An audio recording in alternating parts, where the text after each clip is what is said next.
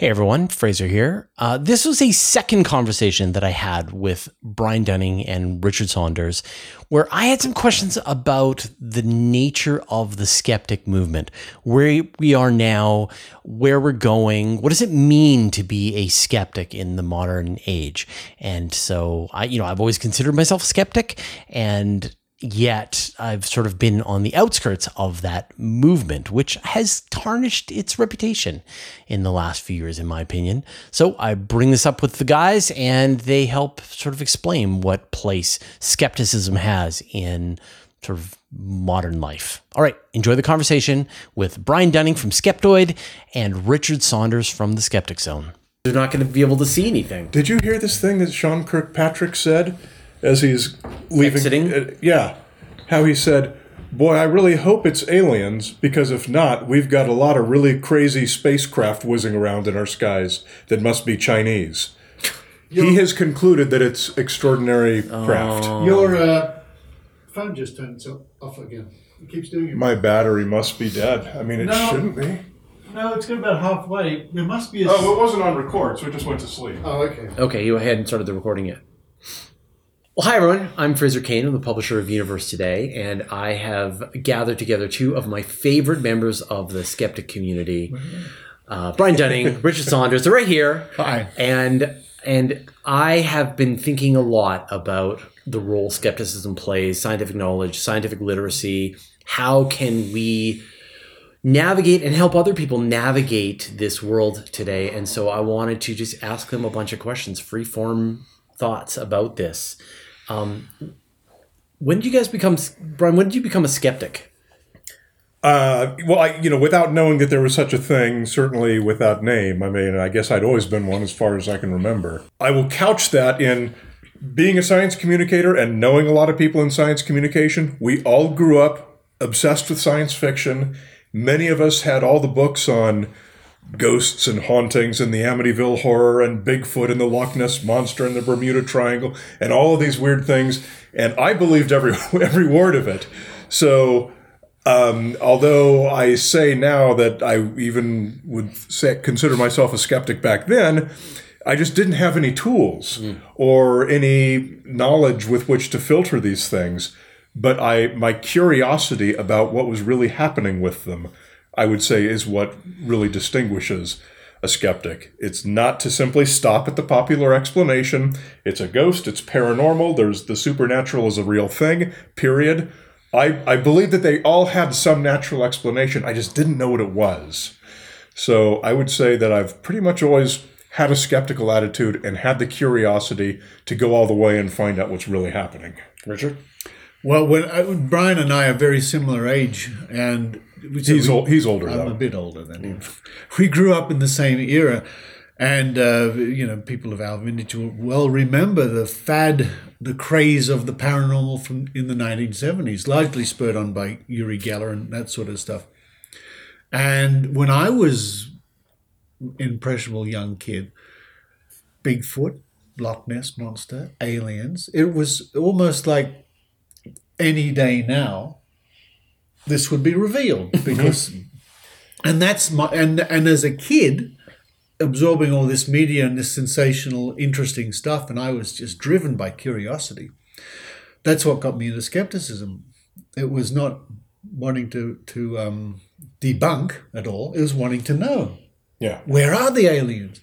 What does the loch ness monster uh, loch ness monster look like? You know? I couldn't believe that everyone else wasn't as horrified of Bigfoot as I was. this thing's This running is around the true, forest and nobody seems to care. that's what we were told Yeah. by everyone. The media, it was, yeah. and people who said no, it doesn't exist were were written off. No, they don't know what they're talking about. Of hmm. course, Bigfoot's real, but I think why I'm a skeptic, or why I have the attitude I have, is largely driven by curiosity, wanting to know what's really going on, and this having the skeptical side, which I've I've uh, absorbed over the last three decades or whatever it has, means I hope that I have a better grasp on what's really going on. So it's it's a very good tool. For me, it was Demon Haunted World. Mm-hmm. And uh, like I always been into space and science and science fiction, all that kind of stuff. And so I was reading a, a bunch of books and I was making my way through Carl Sagan books and really enjoying them. Pale Blue Dot. Yeah. And and then I got my hands on Demon Haunted World, and I actually had no idea what the book was about. It was just a Carl Sagan book, and I was going to read it. And he went into explaining the dragon in your garage Yes. Uh-huh. mystery Yeah. and how you know if a person is explaining to you that they have a dragon in their garage and you say well can i come take a look at it? and they go well you can't because it's invisible. And you're like okay there's got to be some other way we can do this. Maybe an infrared camera. No because they're invisible to infrared and they just keep yeah. sort of pushing the the goalposts away. You start to go wait a minute. This, this- this- dragon might not exist. This happens again and again and again in skeptical investigations. When I, you might have come across this yourself, but when I'm been investigating or testing people or whatever the case may be, this dragon in the in the garage repeats and repeats and repeats. Yeah. Oh, I can't be tested by skeptics. Oh, it normally works, but not today. Uh, and it's it's astonishing. yeah You know, he was so on the ball with that analogy. and and I think what I got from that was what he called the baloney The detection kit. Yeah. detection kit as a, as a, just a framework to examine claims that are made to find out whether or not there's sufficient evidence that you should believe them too.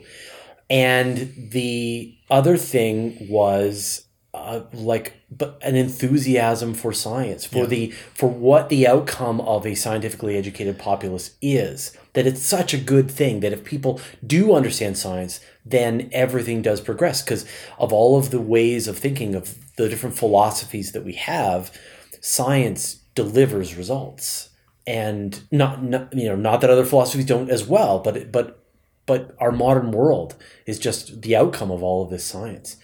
And so what role do you think skepticism has in our modern era Oh, it's a, it's a changing role.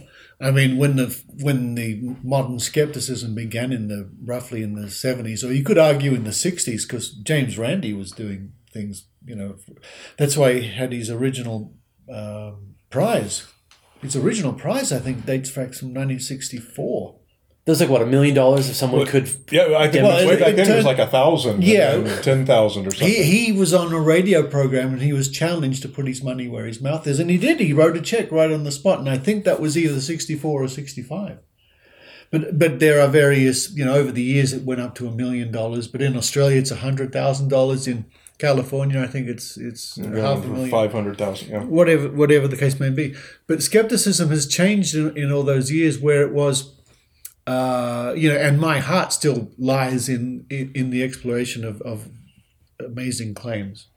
That's what I love to do. I love to investigate amazing claims because it's it's just what I think is fascinating beyond belief, driven by curiosity.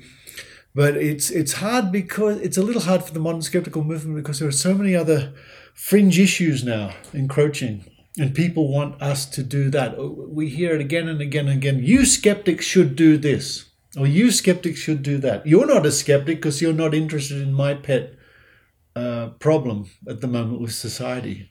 And I try to, st- with the Australian skeptics, I try to steer a very narrow course.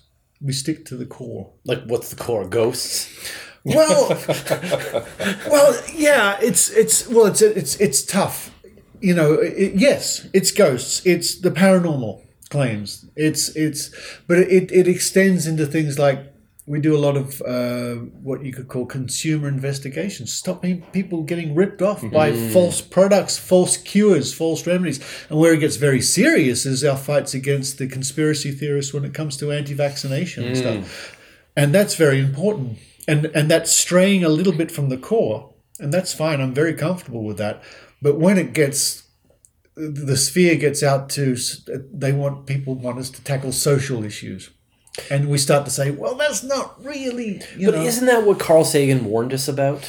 Like he, you know, he said, "What's the problem with people liking, you know, to to to find do astrology, right? And isn't it just fun to find out what your sun sign is and find out whether or not you should, you know, you learn a little bit about your behavior." And he It said, is. he said, yes, but you can imagine people taking this kind of thinking to the to another degree, and and I think say anti-vaccination you know anti-vax movements, things like that, where actual harm is being done. People Yeah. are giving people homeopathic medicine Yes. and thinking it's going to cure them from cancer. Yeah. Yes. You know, harm is being done. Harm is being and these, done. these are the things that Sagan saw immediately as, Yeah. as the inevitable harm I think it's a very of this important- process. Yeah, yeah, And so, do you think?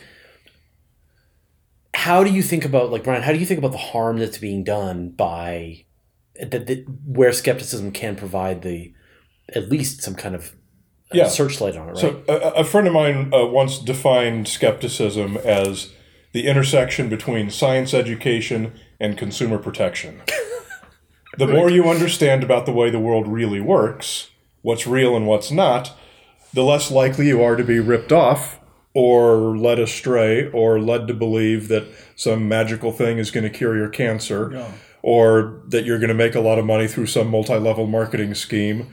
Or I mean, there's a million ways that consumers are ripped off every day uh, because people are selling things that are can i say bullshit? I don't know who's using this recording. Yeah, so it, it, it extends at the worst to life and death decisions about medical care or Yes. vaccines. We Yes. just, I mean, no more dramatic, um, no more dramatic demonstration ever than the COVID um, pandemic that we just went through. Um, so when you talk about what's the harm in grandma believing her poodle is psychic, no harm in that. And if you think that that's, if you understand that that's not real, you can have fun with it and you can enjoy the belief, just like you can enjoy looking up your star sign and everything. But if you think it's real, then it's it's a it's a it's more than just a gateway drug into other beliefs. It's establishing a thought pattern that that is the way the one that you follow. And if you follow a, a faulty thought pattern to make life decisions, who knows how you can be taken advantage of? Because there are people who are very deliberately looking for people Oh, yes. who believe in this or who believe in mm. that or who believe in this, and they will take your money. So they will take like do you think that how much of it is is disingenuous then? Do you like how much of it is people who are true believers trying to find other people to believe with them? Oh, a lot and of- how there's much a of lot it of that. Okay, and then how yeah, much of it is people who are not true believers and are scam artists and are trying to take advantage of people? I, I don't know what the percentage is, but I'll give you an example of, of uh, and I'm just writing a big report about it at, about this at the moment. There's a a system called bioresonance scanning. This is a scan a sham health system, right? The idea is you hook yourself up to you hold electrodes or you put something on your head. It feeds vibrations from your skull or your body into a computer, and the computer can analyze your complete health situation. That's Not a- amazing. that's am- I know, right? I'm going to invest in one tomorrow. yeah. I have questions about my health. Right? So imagine if you could, and, and we've seen this in, in operation. You sit there, you sit down, you put these things on, and on the screen you see an image of the heart and a scanning, like Dr. Uh, uh, McCoy in Star Trek, a, a scanning thing goes on your heart, goes bing, bing, bing, and shows, oh, look, you've got a pathogen here, you've got a, a uh, parasite here. This machine has analyzed your heart, your liver, your kidneys, your lung, your skin, and it'll send frequencies back through and zap them. Oh, so it, it diagnoses and, cures. Yep. That And so you're sitting there and you're watching and it goes bing, bing, bing. And then, oh, what's this? Oh, it's your DNA. And this is what's going on. Okay, so whoever, they're rewriting your DNA. probably. Yeah. How could you not? So here's the point whoever created this knew full well what they were doing. Right. And this is marketed primarily to naturopaths who, by and large, don't have the scientific wherewithal and the medical understanding to know that they are being sold a load of baloney. Right. That there's no way that you could get there from the placebo effect. You can't accidentally invent something like this. Now, the naturopaths who buy it and go to training and, and learn how to use it, they think it works. They think this is technology they don't want you to know about. This is why isn't it used everywhere? Ah, well, the, the doctors don't want you to know about this because they'll lose money. And they sincerely believe this. So their uh, patients come to their clinic, sit down. The patients don't know. They're told what the naturopath, they believe in the naturopath. They look at this machine and they say, Oh, that's amazing. You're fixing my liver. the point I'm making in the, in the report I'm writing, apart from this as being as an obviously an obvious scam from whoever invented it, is that these machines cannot detect the cancer that's growing hmm. in you. Right. So if you give a test with a person who has cancer and you say You're fixed. You're okay. you're okay, and in fact it's finding it's you know you've got cancer. and you got cancer, Yeah. and two years later you go to a real doctor and they say, "Well, gee, if we only saw this two years ago, Yeah. you know." Yeah. In my mind, it doesn't matter so much if the person selling it uh, knows that it's a scam or if they don't know it's a scam. Uh, who knows what's in their mind?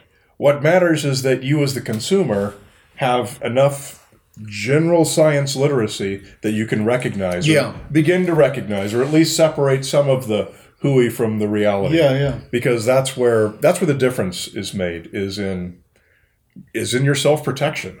There's always going to be people coming at us to sell us things. Doesn't matter what their motivation is. Mm-hmm. What matters is whether we buy it or not. Yeah.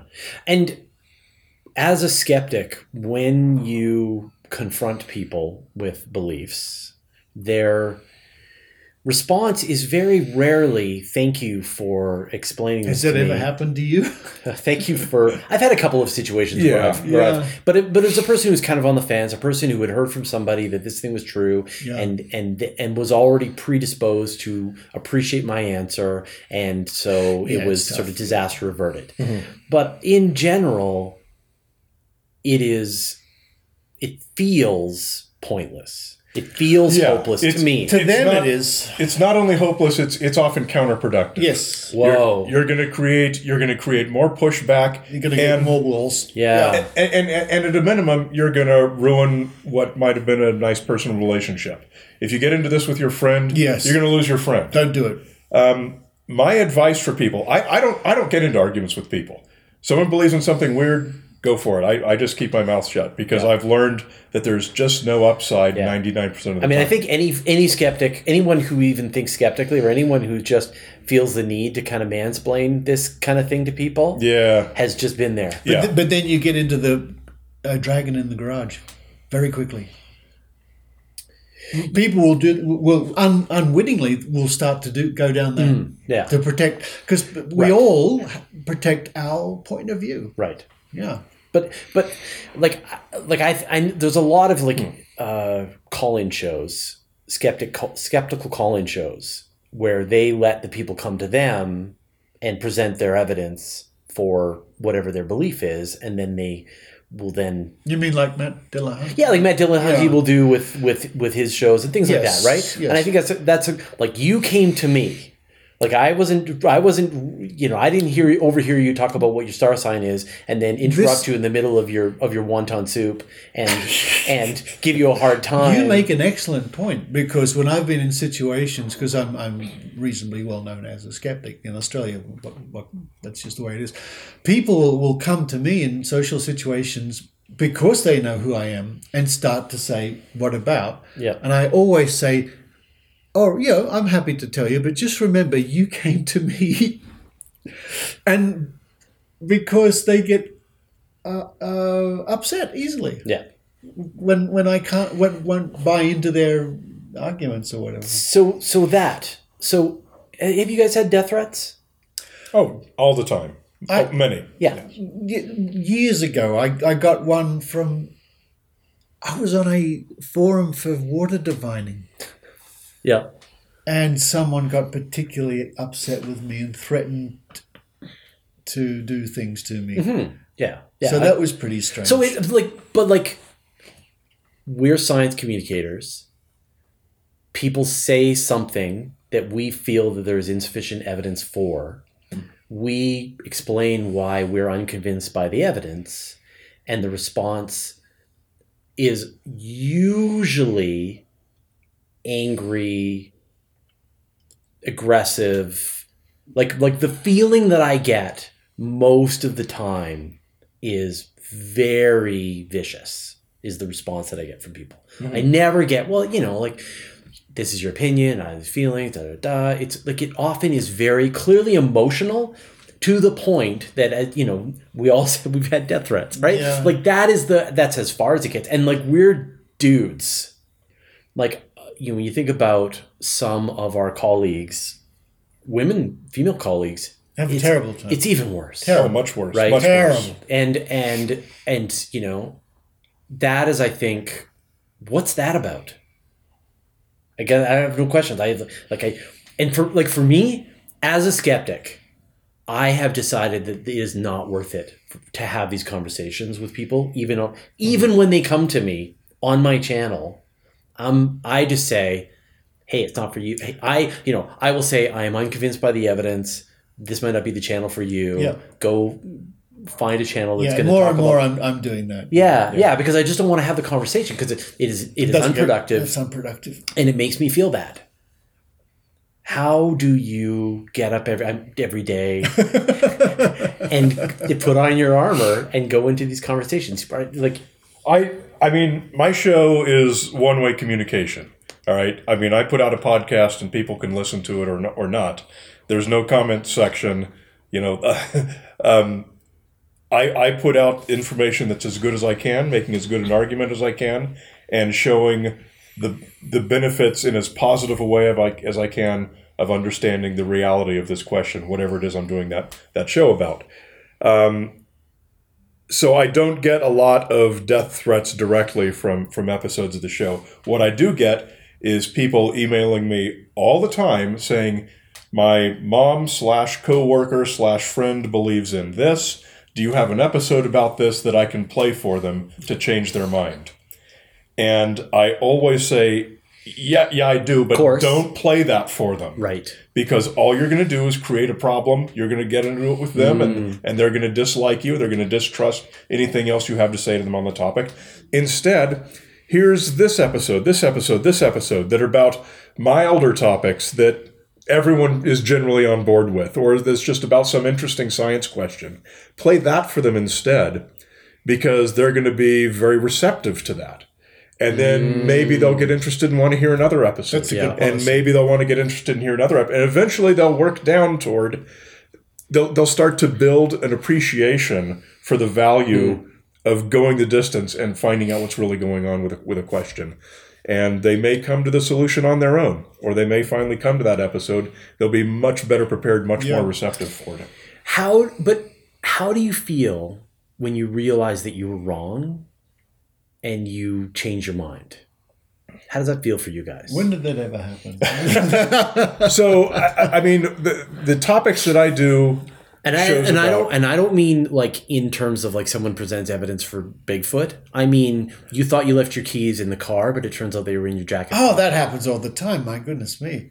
Um, for me, arguments with people because I thought this happened and, that, and then I find out I'm wrong. Mm-hmm. Yeah. Well, it sucks. But Really? yeah. Oh, Well, I mean, no one likes to. to, to I love it. well, I really so I- like maybe I'm I'm I'm wired a little weird, but I really like like when someone it. makes an argument to me that I find convincing and compelling, I right. get so excited. yeah. And- Oh, or okay. This is when- a different point of view. Yeah. When Well, different I argument.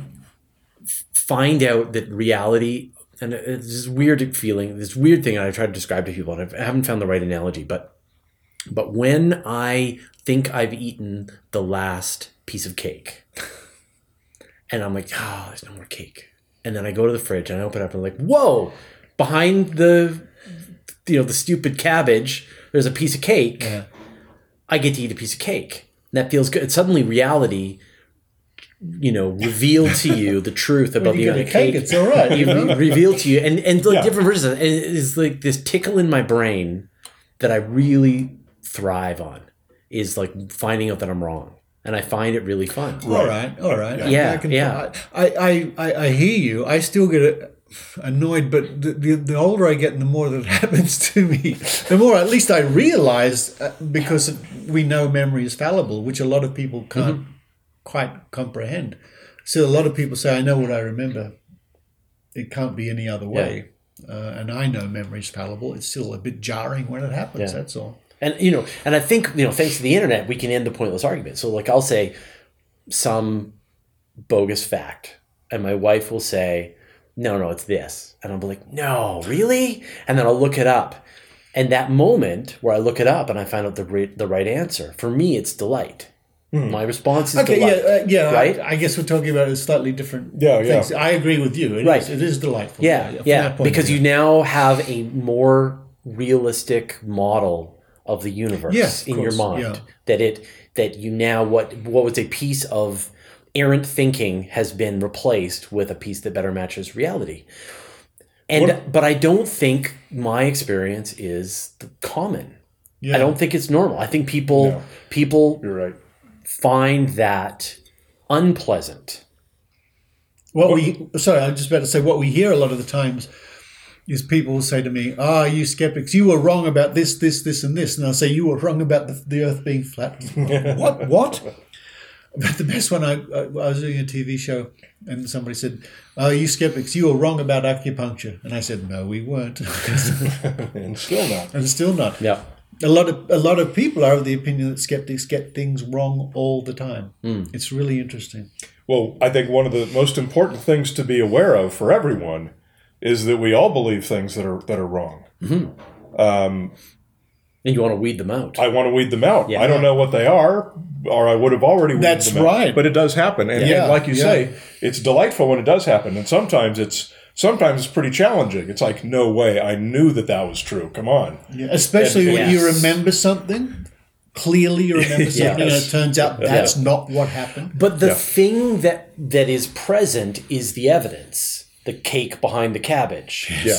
Right? That's what makes the that that transition for me when you when you make that discovery of when reality sort of forces its way into your brain again, it's because there's overwhelming evidence.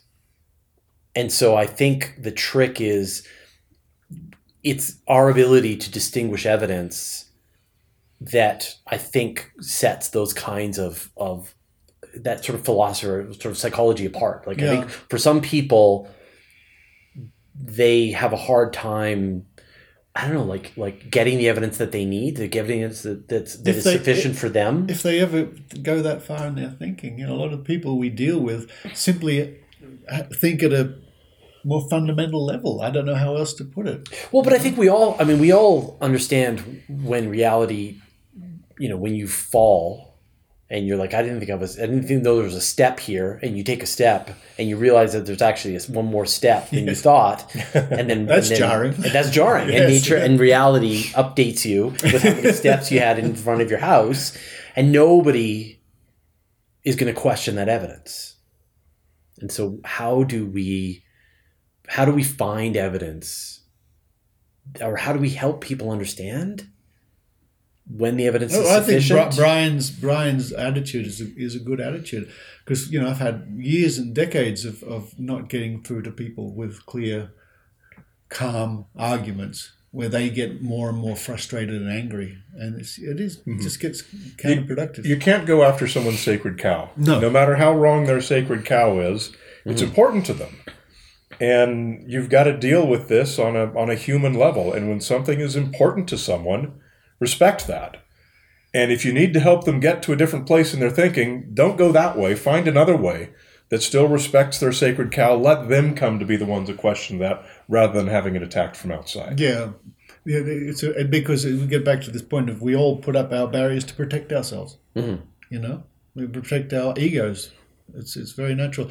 Uh, case in point is many years ago, I was on a TV show where I um, tested these so-called wristbands, the power balance bands. From, It was a craze, and I tested the Australian distributor of these power balance right on, on television. Now I was of the opinion that he really believed these were wonderful things, you know, and he was helping to spread the word and making money and is having a great time. And when he failed all the tests, it's like the water diviners, when they failed all the tests, their, their brains kick in to protect their belief. So he ultimately came away with the conclusion that they were fake TV tests. That's why he failed. The water diviner will say, well, my rods weren't working because that cow was over there. And Right. of course it doesn't work. or your cameras have magnetic fields or whatever. Yeah. It doesn't matter. Yeah. They have Yeah. to, the brain will will find a way to protect the belief Yeah, my dragon can't be seen in infrared. we Yeah. get back to this again, right? Yeah. It's the dragon in the garage. Yeah. yeah, yeah. yeah. Yeah. So the modern this you know maybe a little controversial, but I think the modern skeptical movement is seen as a bad thing. Like back in the day Yeah. when it was James Randi and he was this adorable old man who, you know, defiantly dared people to prove their paranormal experiences and they all failed and he kept his money. Um, and there was like a, and we all got inspired by that and then started to have these uncomfortable conversations that were and were kind of defeated, self-defeating. But I think that skepticism now has a kind of negative connotation. And is it and partly I think it's because the term's been co-opted Oh yeah. by other groups. Yeah, it's a terrible word. Terrible word. If, And- if I say I'm a skeptic, people go, "Oh, you're the people who believe uh, that 9/11 was an inside job. Or you're the people who believe uh, You're a global warming, Global is warming what- skeptic. whatever it is." Yeah, yeah. Vaccine Yeah. skeptic. And Yeah. the misbehavior of prominent skeptics. Nobody in this room, of course. Well, like what? I'm, Well, I think people, you know, there's a lot of skeptics, you know, and I, I don't, I don't want to name names because I just don't feel like it's productive, right? But I think that there's been, a, it has gotten sucked into other movements yes. that are like that are misogynistic, that are, um, you know, anti-trans. Like there's a lot of okay, but I, I think been- I think you got to draw a distinction. I mean, people can have more than one interest because someone may have gone down one of those roads. Doesn't say anything about scientific skepticism. No, but I think it. I think it. It it pollutes the perception of skeptics from like I think for a little while there people appreciated skeptics being around. And maybe you guys don't experience that, but, but I think for a little while there, you know, maybe I'm Um, li- yeah, maybe I, I I'm, haven't. I haven't been. Maybe haven't I'm living that. in a bubble, but I think for a while there, or maybe it was just the skeptic movement itself was Well, that's why I was- try. I, I, I, in Australia, I you know I try desperately to keep Hmm. keep our focus yeah, where it should be. Right, right. Yeah. You start straying into these other things. And I, people say to me, for example, well, why don't you skeptics take on um, atheism? Why aren't you like you know? And I say, well, it's another issue, and there are other people out there more qualified than I to like deal with like that. why don't you be more atheist? Yeah, why aren't we running Right. around in front of churches saying God is not real? I say, that's for other people. You know, they, they're better qualified than me. My interest is this. Right. And sometimes people get very upset when me as a skeptic uh, or we as skeptics don't go and follow what Right. they consider is important. Right. It's really interesting. Right. But there's, I mean, there's an endless number of people that are willing to step into those battle, you know, Let take on QAnon, take on, well, all kinds of truth claims. And, then, and like, that's the heart of it, right? It's just a truth claim. Someone makes a truth claim, and then you say, how do you know? And then they present how you know, how they know, and then you have to decide whether you find the and I and I don't like to stray too far out of what I consider my area of expertise is. Uh, I, I have a particular expertise in f- analyzing psychic mm-hmm. goings on, for example, and that mm-hmm. sort of stuff. And i then I say, well, okay, at a certain point, there are other people more qualified to talk about the Catholic Church and the God problem or mm-hmm. whatever. But but do you think is it because it's too difficult and too emotionally taxing to do, or because there's important work to be done? No, I think it's I those think it's counterproductive. For example, I would say that if I were to say that I have an expertise, it would be or a, a main focus, core competence, however you want to put it, it would be the truth behind urban legends. Pick an urban legend. I want to mm-hmm. find out what really happened, if anything, because often it was nothing. And then the interesting question becomes, well, how did the belief mm-hmm. arise and everything? So if you say picking something at random, but Mothman isn't real. Okay. Now there's an interesting story behind how the Mothman legend came to be, why people think it's real. What uh, uh, there's a lot of really interesting sociology and history there. That's the important lesson right there. Me going and standing in a street corner with a sign that says Mothman isn't real. That is completely unproductive because it doesn't teach any of those lessons. Yeah. Not a single one. It just makes me look like a big jerk, Yeah. But do you think which which is easy to Yeah, do. you don't need any help with that, does it? so? But I, you know, like, we're in this modern age of of the internet, and people, anybody can say anything on the internet. Anybody, you know, we're seeing a lot of of stuff that is nonsense, and now it's kind of being fueled by artificial intelligence. People are able to generate nonsense at at industrial scales. Do- are we prepared? Is, is society prepared to deal with this with the current tools that they have sort of you know, psychologically. I, I'm not. I'm not worried about that. This is a question that we get a lot. Um, it's always some form of, "Hey, the internet makes it so much easier for bad information to propagate." Uh, does that make you know? Are we going to have a bigger problem with more people believing weird stuff? And the answer that I always give, and which I still believe, is that it's like a rising tide that that raises all boats equally. Right. This is how you get Mick West's. Yeah, yeah. So Mick West can can provide the information that he provides much more effectively now that the internet exists and YouTube and everything. Mm-hmm. So just as you can provide fake information over the internet, you can also provide good information over the internet. And it at the end of the day, it comes down to who is a better communicator and who is putting together the best presentation. Um, you know, we do the best that we can do, Yeah. um, and the people selling crap are also doing the best that they can do. But you also have reality on your side. Well, this helps. Yeah, okay. I, I, I don't think that that helps. Um, I mean, if, if people were saying you could you could jump up buildings and flap your Yeah, arms, yeah, yeah, yeah. right? Yeah, Okay. yeah, yeah. They So- wouldn't sell many. I had this exact conversation. We were on a panel at TAM Australia, whenever that was. That was uh, 2012? That, no, that was twelve years. So ago. I was on a panel, and Randi was sitting right next to me, and we had that exact conversation. Does the internet make it easier or harder for information or bad information? And I just gave the answer I gave. I don't think it makes any difference. Randi, sitting right here, goes, "But we're right," and he bangs his hand on the table, and the crowd goes, "Yay!" And I'm sorry, that is not a factor Right. Because that is not the basis on which people decide what to believe. When they hear a claim, they don't go look up research papers to see what's true. They just accept anecdotally what they're precon- what they're preconditioned to accept. Sure, but but like the cake behind the cabbage, you know, the cake is really there, and I just need to update my my notions, you know, my preconceptions about whether or not it's there or not, right? And so, like when it comes to each one of these things, if you are going to test a person's device, if you are going to examine the chupacabra, you're going to come to, you know, you're going to come to a conclusion, but reality has got your back. I see your point. Mm-hmm.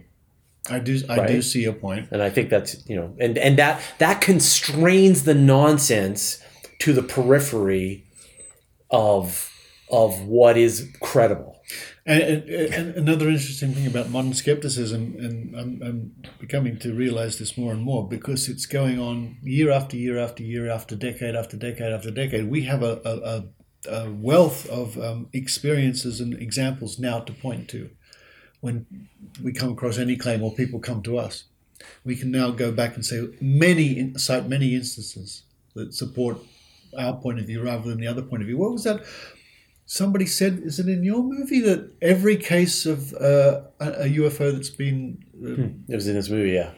Yeah, there it has had a in, in every UFO that's Yeah. ever been identified. Yeah. not one of them has Not ever one. been an Right. extraordinary craft. Right. or in, in my point of No view, flying saucers every mystery that has ever been solved has been something has mundane. not one time ever been the answer has been paranormal supernatural. We've Not never one. found any ghosts. Yeah. Yeah. Yeah, of course, of course, and and you know if we did find a chunk of metal from an alien spacecraft and it was clearly not of human origin, Yeah. then then everything would be different. Yeah. Like it would be like the outcome would be the exact opposite of the world we're living in right now, in, which is that the evidence would be obvious. We know we're there, that it's there, and then we would be considering the consequences. Same thing with ghosts. Like you, like what does it mean to know that I'm going to come back as a ghost and haunt my family? How do I prevent that? How do I manage this? How do I think about this? Right. Yeah. So, I- so all of these, because they have such serious outcomes, if they were true, you'd want good evidence. So, what what do you think the future holds then? I mean, as we move into this bold new era of, I mean, I think about like artificial intelligence is not able to. You can't even trust what it says. Like it makes stuff up, and it's not even like it's not even trying. Like it just makes stuff up. I don't know.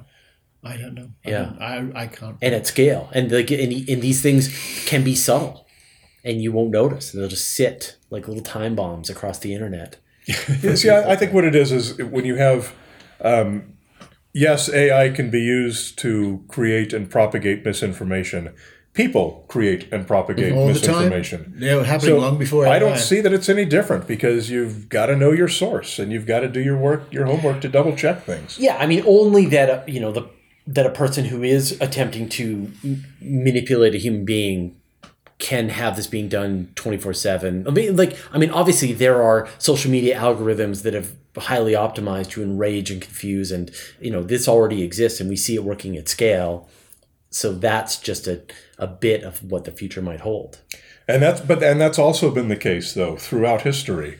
I mean, um, Samuel Adams, I guess, was in charge of propaganda during the American Revolution, and one of his rules was to enrage the population by creating outrage against the enemy. Right. And that's exactly what the social media algorithms do today. So we're talking about things that humans do just with different tools.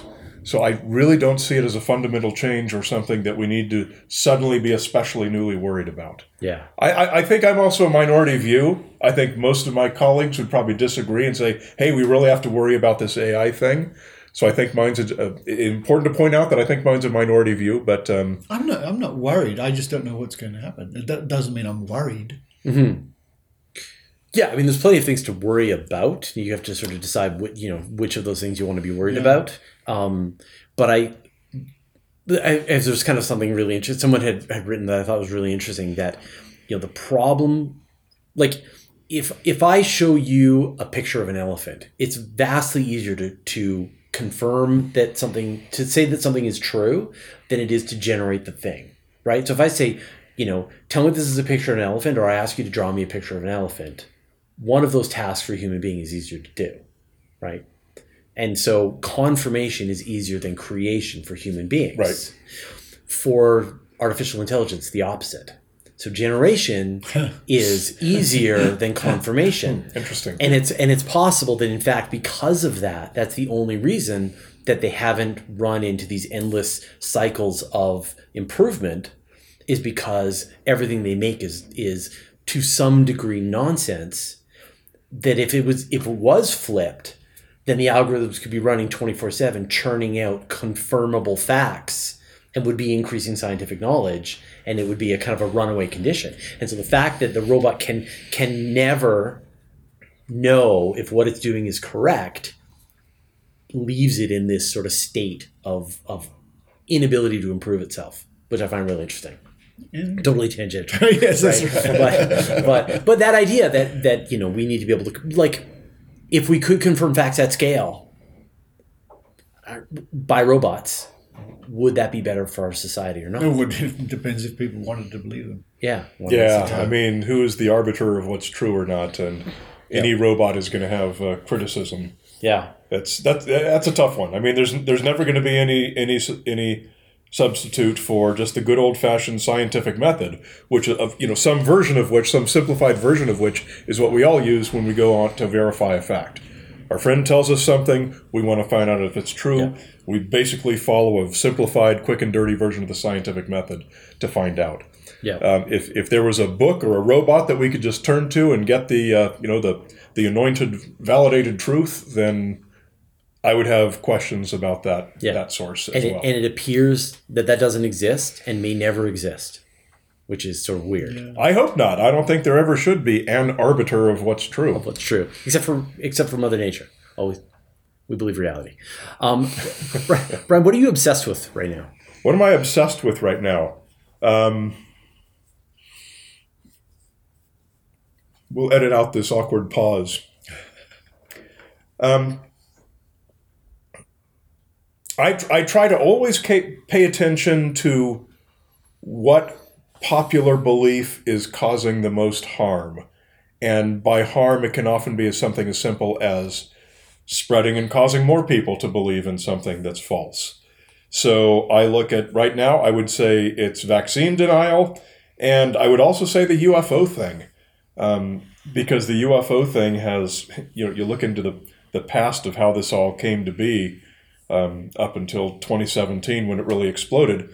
It has such a horrible foundation of such a, a very few people with very strange beliefs who had an incredibly successful um, job at getting this into the public consciousness. You know, basically, they just killed it with the media and the, and the PR, and now half the people believe that aliens actively visit the Earth. That's astounding to me.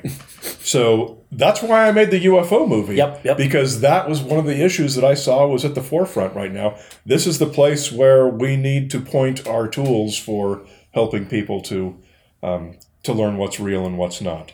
So it, it- it's probably still that right now, and I'm looking forward to what's the next thing because I got to make another movie next year. Yep. Richard? I, I was racking my brains when you asked the question. I don't think I'm particularly obsessed. I, you know, I enjoy what I do very much. I enjoy making my podcast very much. Um, not to an obsessive degree.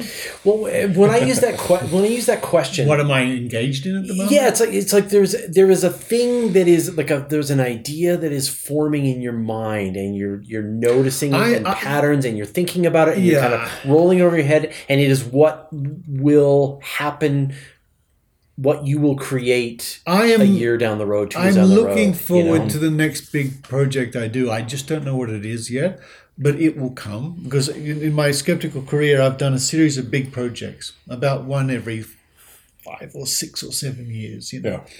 I completed a, a year or so ago the Great Australian Psychic Prediction Project, which was the largest ever database of psychic predictions analyzed. It was, you know, stupendously. It's huge. And that was a big achievement. And now that's all behind me. So, I, and one day I'll wake up and say, "Ah, I know what the next thing is. I'll do this." Yeah. And I hope to do at least one or two more big ones before I bow out of the, the, the game. Yeah. Yeah. I don't know what they are yet. Yeah. I, I mean, each one of these though requires upkeep, right? Like, do you want it? Do you keep?